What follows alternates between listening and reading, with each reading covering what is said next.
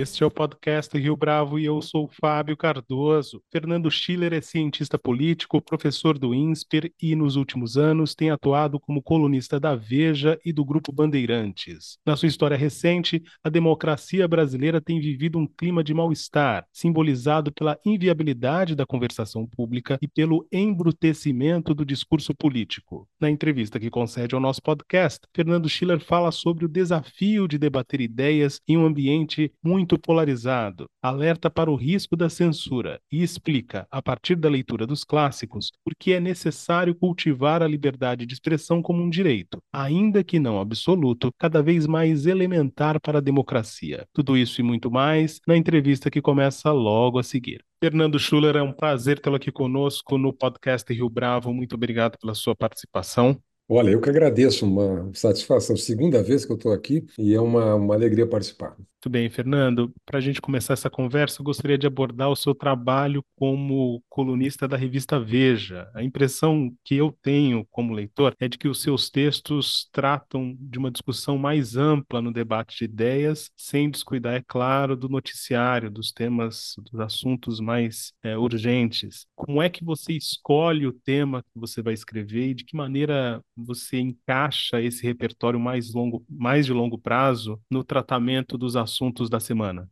Olha, Fábio, eu, exatamente esse é o meu objetivo. Aliás, fico contente que tu tenha captado essa ideia, né? Porque eu acho que, primeiro, gente falando do dia a dia da política, dia a dia dos acontecimentos, tem muito. Hoje nós temos as redes sociais, a gente tem os jornais diários, você tem os noticiários todos, os blogs, que, que acabam cumprindo esse papel. Né? Eu acho que o papel de uma revista semanal é tentar produzir alguma reflexão. Né? Então, o meu texto é um texto de duas páginas na Veja, então um texto relativamente relativamente longo, são perto de 7 mil caracteres, para quem conhece um pouco essa linguagem, quase três páginas, dependendo da, do tamanho da fonte ali. É um texto que me permite. Eu tenho um certo compromisso em, primeiro, sempre partir de alguma questão da realidade, não, é? não necessariamente da realidade da semana ou do dia, mas eh, nem necessariamente do Brasil, mas uma, uma, uma realidade, uma questão contemporânea. E eu geralmente trato de temas como alguma questão de política pública, alguma questão, é, campo assim, do, da democracia contemporânea, o estado da democracia, o impacto da tecnologia na democracia, o tema do pluralismo e da tolerância, da liberdade de expressão, que são temas muito caros para mim,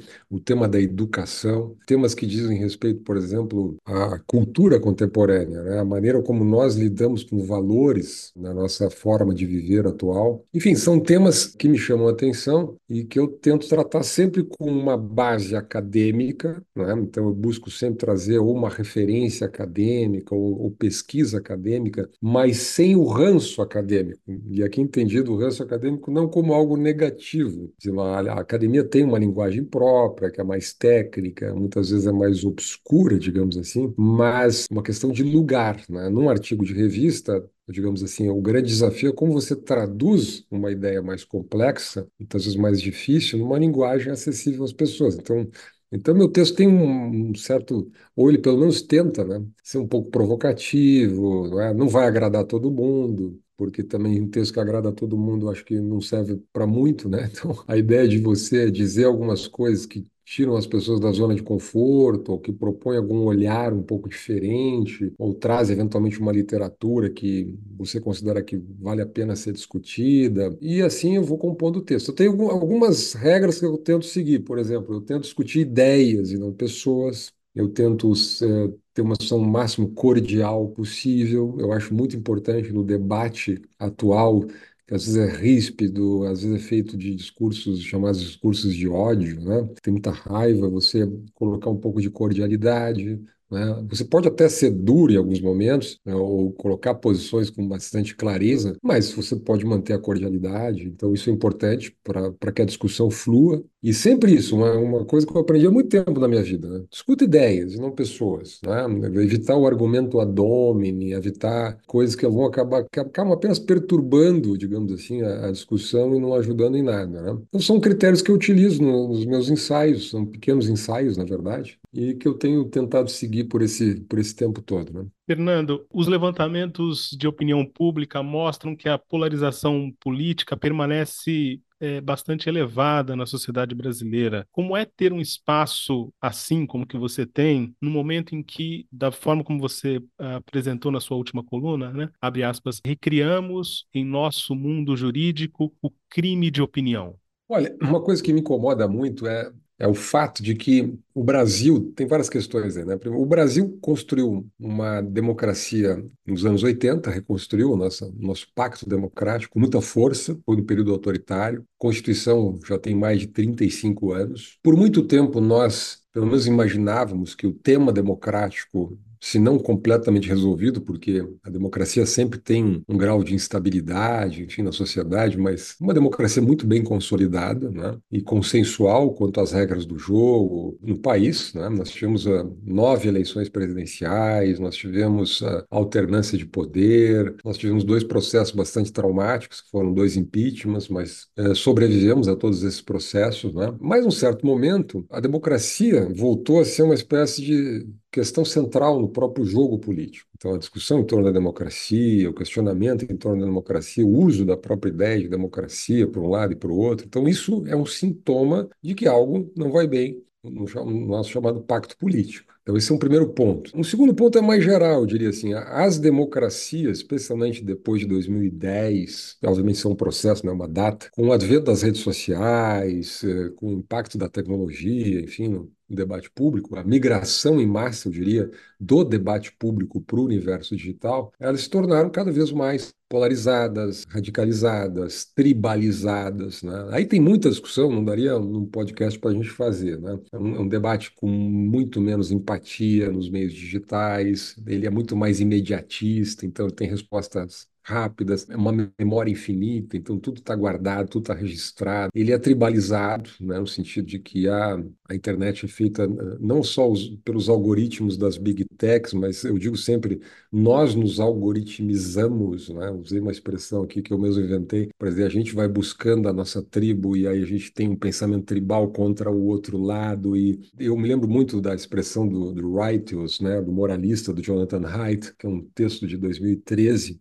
the righteous mind, ou seja, assim, preto no branco, tudo ou nada, né? o certo e errado. Quer dizer, eu passei a fazer analogias do nosso momento histórico com o século XVI. Né? Só que o radicalismo que era religioso no início do, do mundo moderno foi migrando para o campo da política, né? mas guarda muitas conexões. No, no, campo da guerra cultural, a gente tem a chamada ideologia woke um lado e o conservadorismo do outro lado. Então, a, a discussão política ela migrou para o campo dos valores. Enquanto a discussão política ela migra para o terreno ético, estético, não tem solução. As questões éticas, estéticas, por definição, elas dividem a sociedade, uma sociedade aberta, plural. O que cá entre nós faz parte da nossa natureza como sociedades abertas. Né? Então, não é você imaginar que a política possa dar conta disso. Né? Bom, eu tô, daria muito pano para manga só para dizer o seguinte: a minha visão é que numa sociedade tensa, polarizada como a nossa, as regras do jogo precisam ser muito claras. E, especialmente, o juiz não pode entrar em campo que os partidos sejam, estejam polarizados, que os indivíduos estejam tribalizados, que haja muito radicalismo no ar, a gente pode gostar ou não gostar, mas é o exercício de um direito das pessoas numa democracia, né? Quer dizer, a democracia precisa contar com isso, com a animaversão. Estou usando uma expressão do James Madison lá no Virginia Report de 1800. animaversão é isso, né? Assim, é um entusiasmo, retórica muito viva, etc. Dizer, tudo isso explodiu com, com a internet. E mesmo por isso,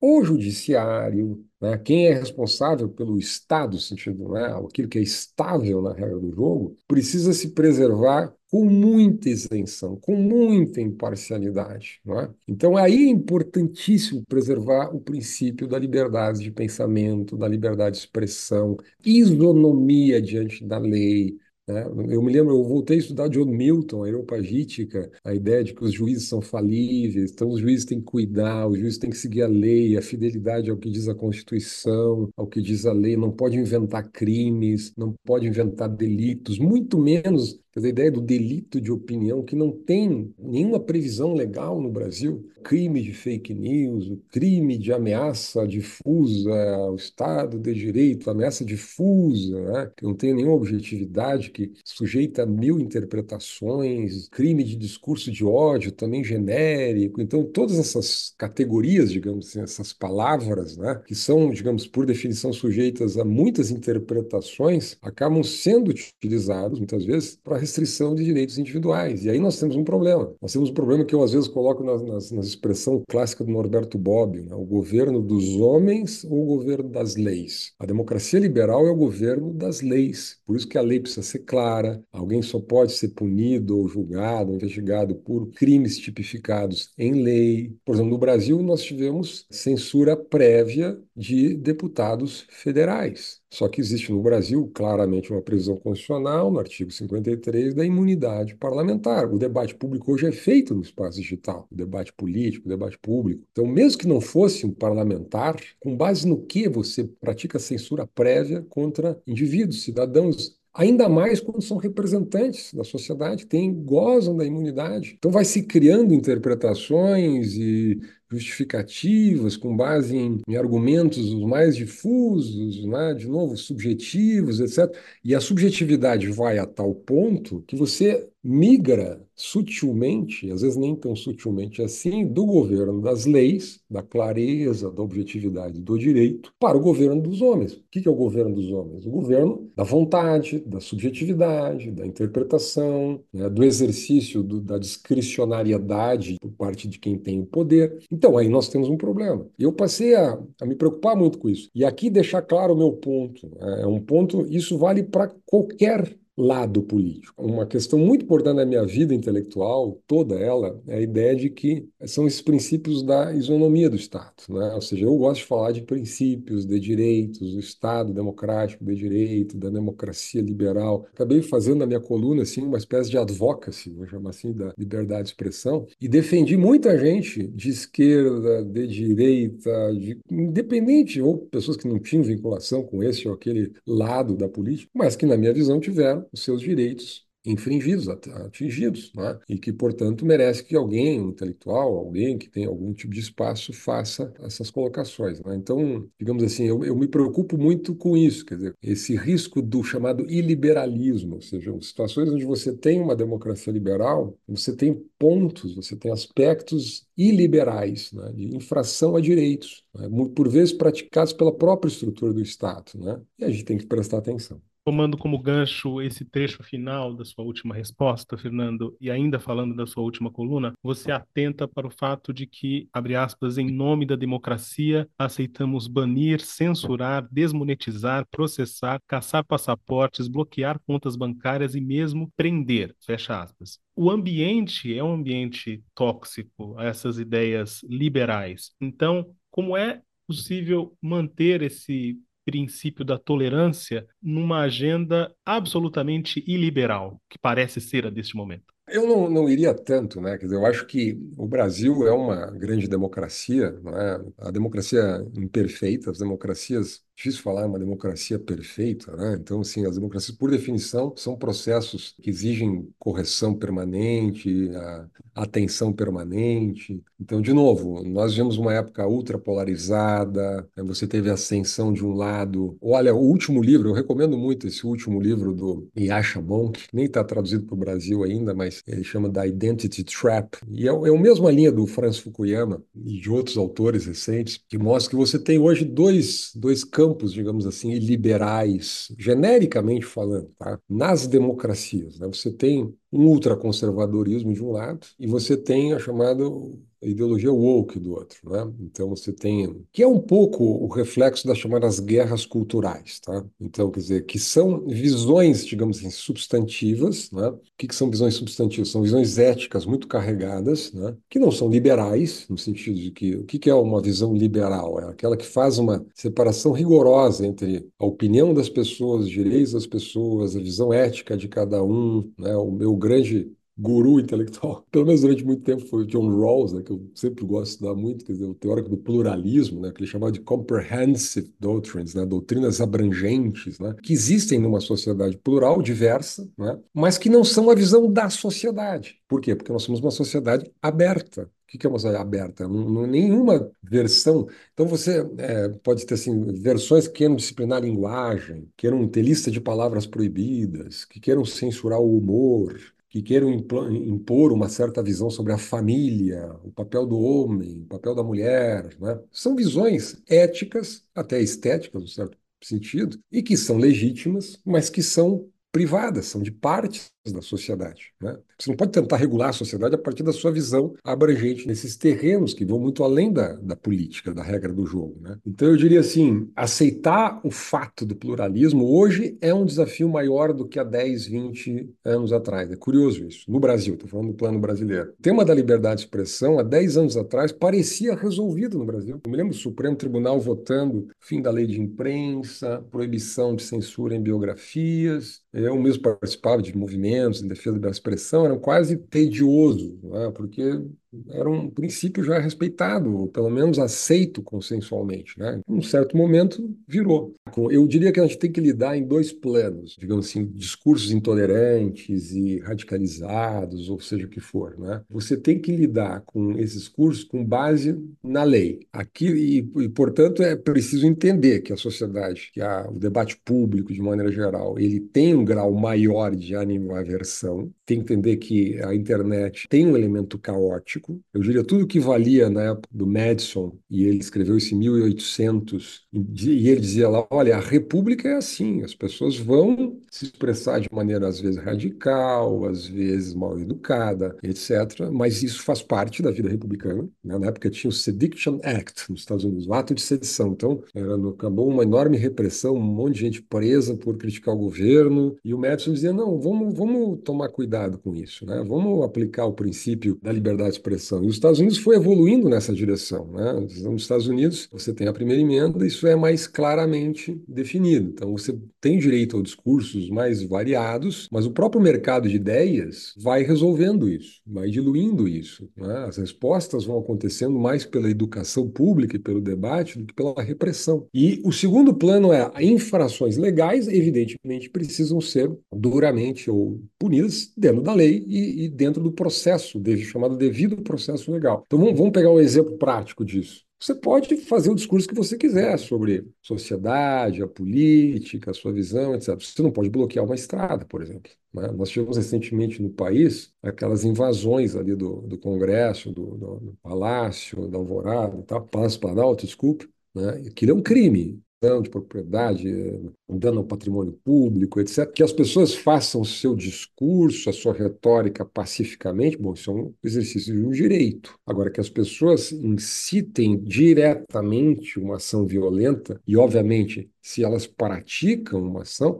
a punição da lei, a regra do jogo. Essa distinção é clássica. John Stuart Mill já fez essa distinção no século XIX, lá no On Liberty. Né? Ele dizia assim: olha, se alguém escrever um artigo dizendo que a propriedade é um roubo, os negociantes de milho são culpados pela fome, num jornal, ou num debate qualquer, é um direito. Agora, se esse mesmo discurso for feito na frente de uma multidão furiosa, incitando a invasão da casa do comerciante de milho, bom, aí é uma incitação direta à violência, aí é um discurso que não pode ser permitido. É o famoso exemplo, aquela eu, eu, do Oliver Holmes, né, em 1919, gritar fogo no teatro lotado. Esse exemplo eu sempre achei muito banal, na verdade, mas ele tenta refletir um pouco essa ideia. Né? Uma sociedade liberal e democrática precisa saber diferenciar essas coisas. Se ela não souber diferenciar essas coisas, a gente entra numa lógica absurda, que é usar a própria ideia vaga, né, um conjunto de ideias vagas e aparentemente generosas, né,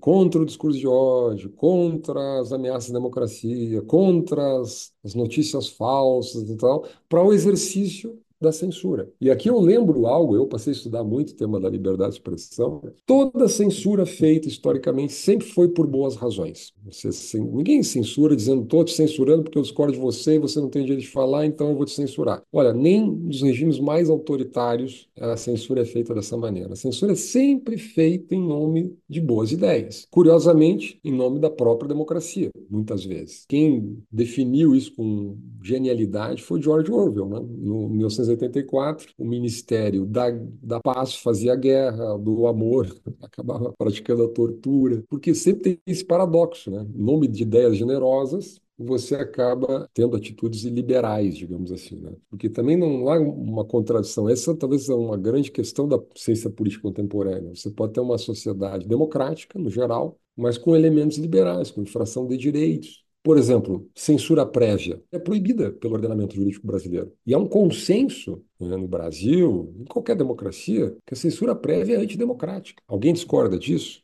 Alguém discorda que a censura prévia não deve ser praticada, não tem previsão no ordenamento jurídico brasileiro? Ninguém discorda disso. Pergunta: como é possível, então, que ela tenha sido praticada em larga escala no Brasil nos últimos anos? É? Quando você bane alguém da internet, simplesmente bane alguém, porque um juiz considerou que aquela pessoa era um perigo, era uma ameaça, por qualquer razão que seja, sem o devido processo, sem o contraditório, sem uma ação movida por ninguém, simplesmente de ofício, a partir de uma autoridade do Estado, e você não retira aquela expressão, aquela frase que eventualmente tenha sido é, ameaçadora ou criminosa em algum sentido, você bane a pessoa de se expressar pelas redes sociais e outros veículos, canais, etc., você está fazendo o quê? O que, que significa isso? Se não a censura prévia. Você está proibindo a pessoa de se expressar no futuro. E alguém pode usar um, um, argumento cínico, dizer, não, não, a pessoa pode falar, né?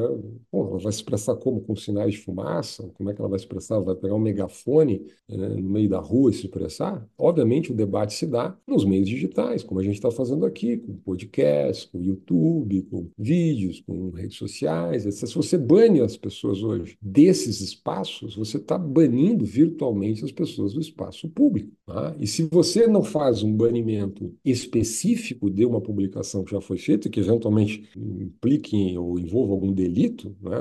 nem sei definir isso bem, mas enfim, se você simplesmente bane ela genericamente para o futuro, por exemplo, como foi feito com o professor Marco Sintra no Brasil, recentemente, você está praticando a censura prévia, ou não? Como é que então você combina isso? Como é que você combina uma democracia que veda a censura prévia com a prática da censura prévia? O levante de 8 de janeiro de 2023, de certa maneira, colocou mais gasolina nessa discussão, sobretudo por conta do comportamento daqueles que invadiram os prédios públicos e que veiculavam imagens da sua invasão nas mídias sociais. É, a partir daquele instante, se acelerou a discussão de que as mídias sociais precisariam de mais regulação. A gente vai encontrar um caminho virtuoso é, nessa conversa ou a gente ainda está muito distante disso, Fernando?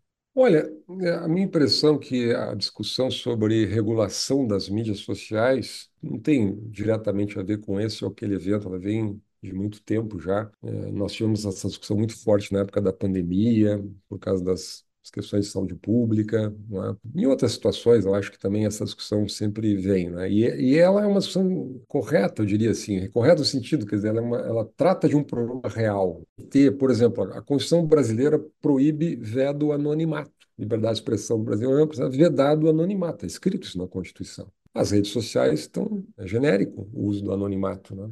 Geralmente as contas mais radicais, mais ofensivas são contas anônimas, ou muitas delas, pelo menos. Né? Então você tem muito problema mesmo. Você tem a chamada indústria da notícias falsas, produção em série, você tem discursos de ódio os mais variados, né, de todos os lados. As pessoas têm uma certa visão ingênua que o discurso de ódio é sempre o lado oposto do que elas acreditam, né? Isso é recíproco, né? Então, assim, você tem tudo isso, né? Você tem muito... Eu brinco sempre, né, que o Jean Baudrillard, o grande filósofo, cheguei a ter a oportunidade de conhecer ele, do simulacro, né? E ele me dizia, nos anos 80, ele dizia assim que o mundo virtual ele vai crescendo e a partir de um certo momento se confunde com o mundo real, né? O simulacro era pouco essa ideia da confluência do mundo virtual. Com... Isso aconteceu com a internet, né? Construção de realidades paralelas, teorias conspiratórias, essa ideia das narrativas, né? E tem narrativa para tudo que é lado, né? Outra ideia boba das pessoas, muitas vezes, na polarização, é que sempre tem narrativa do outro lado, né? O seu lado não tem narrativa. Sempre tem notícia falsa do outro lado, as suas só são verdadeiras, né? Isso é um fenômeno genérico, né? Nas redes sociais, na, na sociedade. De novo vem o Jonathan Haidt aí, né? Desse pensamento tribal, assim, né? O problema é como você resolve isso, né? Confesso, assim, que esse é um tema que eu gosto de discutir muito, tenho estudado, não cheguei ainda a uma um veredito, digamos assim, estrutural sobre isso, né? Certo? Assim, quer dizer, a minha impressão é que, de uma maneira geral, mais informação é melhor do que censura. Então, eu gosto muito, por exemplo, eh, das agências, da multiplicação de agências de checagem, gosto muito que verificam os fatos, e, obviamente, precisa cuidar que as próprias agências de checagem ajam de maneira correta, de maneira imparcial. Né? Por isso que é importante que haja um universo maior de agências. Gosto muito das notas, aquelas notas de comunidade que tem no Twitter, por exemplo, é um pequeno exemplo, mas interessante. Né? Então, você tem contrapontos, é importante contraponto. Né? Eu acho que o argumento do Alex Tocqueville, no Democracia na América, quando ele diz assim que o segredo da, da liberdade de expressão nos Estados Unidos, isso ele está falando em 1830, 30 e pouquinho, é o pluralismo, é o fato de que nenhuma corrente de opinião domina a cena pública, né? Você tem uma diversidade de visões, você tem muitos pequenos jornais, muitos pequenos meios de informação, então, e desse conjunto, dessa pluralidade e tal, se produz a liberdade, se produz. Então, eu gosto muito da ideia de se manter o mais possível aberto o mercado de ideias, né? Que existam mais redes. Eu gosto muito da pluralização dessas redes, espaços, etc que as pessoas possam se manifestar com mais liberdade. Né? Agora, é preciso definir um limite, um, um, punir aqueles que ultrapassam o limite do que nós vamos definir como delito, como crime. E na minha visão, quer dizer, o critério mais, eu diria assim, mais sofisticado, eu diria, ou pelo menos assim, que resultou da tradição moderna, que vem lá de John Locke, que passou pelo Madison, passou pelo John Stuart Mill, passou pelo Luiz Brandeis, pelo, pela Suprema Corte Americana durante muito tempo, pelo próprio Oliver Holmes, é a ideia de que eh, você tem que separar o que é uma tese, o que são ideias em geral, certo? Argumentos, por mais odiosos que sejam, daquilo que é uma incitação clara a violência. Os americanos usam uma expressão que é fighting words. Né? O que é fighting words? São expressões, discursos, retórica, etc., que claramente contêm uma ameaça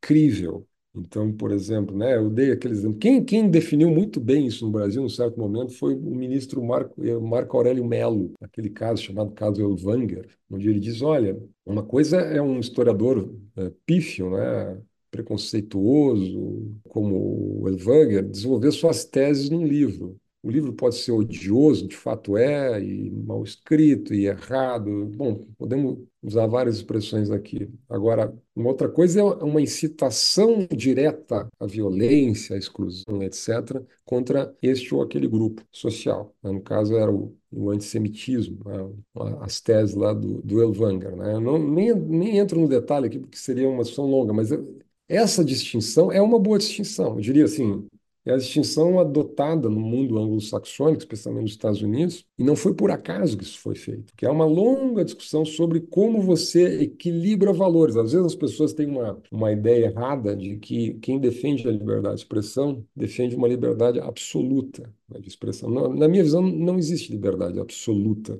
um direito absoluto. Né? O direito à liberdade de expressão ele deve ser combinado com um conjunto de outros valores e direitos que a sociedade preza. Então, limites claros. Fighting words é um limite, é um limite claro. Agora, então, você tem que equilibrar esses valores para que você preserve o mercado de ideias, você preserve o debate público, né? você proteja também a sociedade daquilo que realmente constitui um delito, uma ameaça, né? uma, um convite à violência, assim por diante. Né? Importante algumas coisas. Primeiro, que isso seja claramente definido em lei, portanto, que a gente tenha o governo das leis e não dos homens, né? que haja o devido processo legal, que não haja censura prévia, certos requisitos, né, que podem ser adotados para minimizar um problema. Nós não vamos resolver esse problema. Você não vai, essa ideia de que nós vamos ter uma sociedade sem discurso de ódio, sem fake news, onde o Estado vai ser responsável para dizer o que é verdadeiro e falso, etc. Não, isso, digamos, é uma quimera. Né? Quando você tem uma sociedade onde milhões de pessoas fazem uso da palavra, a gente às vezes não se dá conta, né? Mas se a gente pegar num universo de 30, 40 anos, democracia era feita por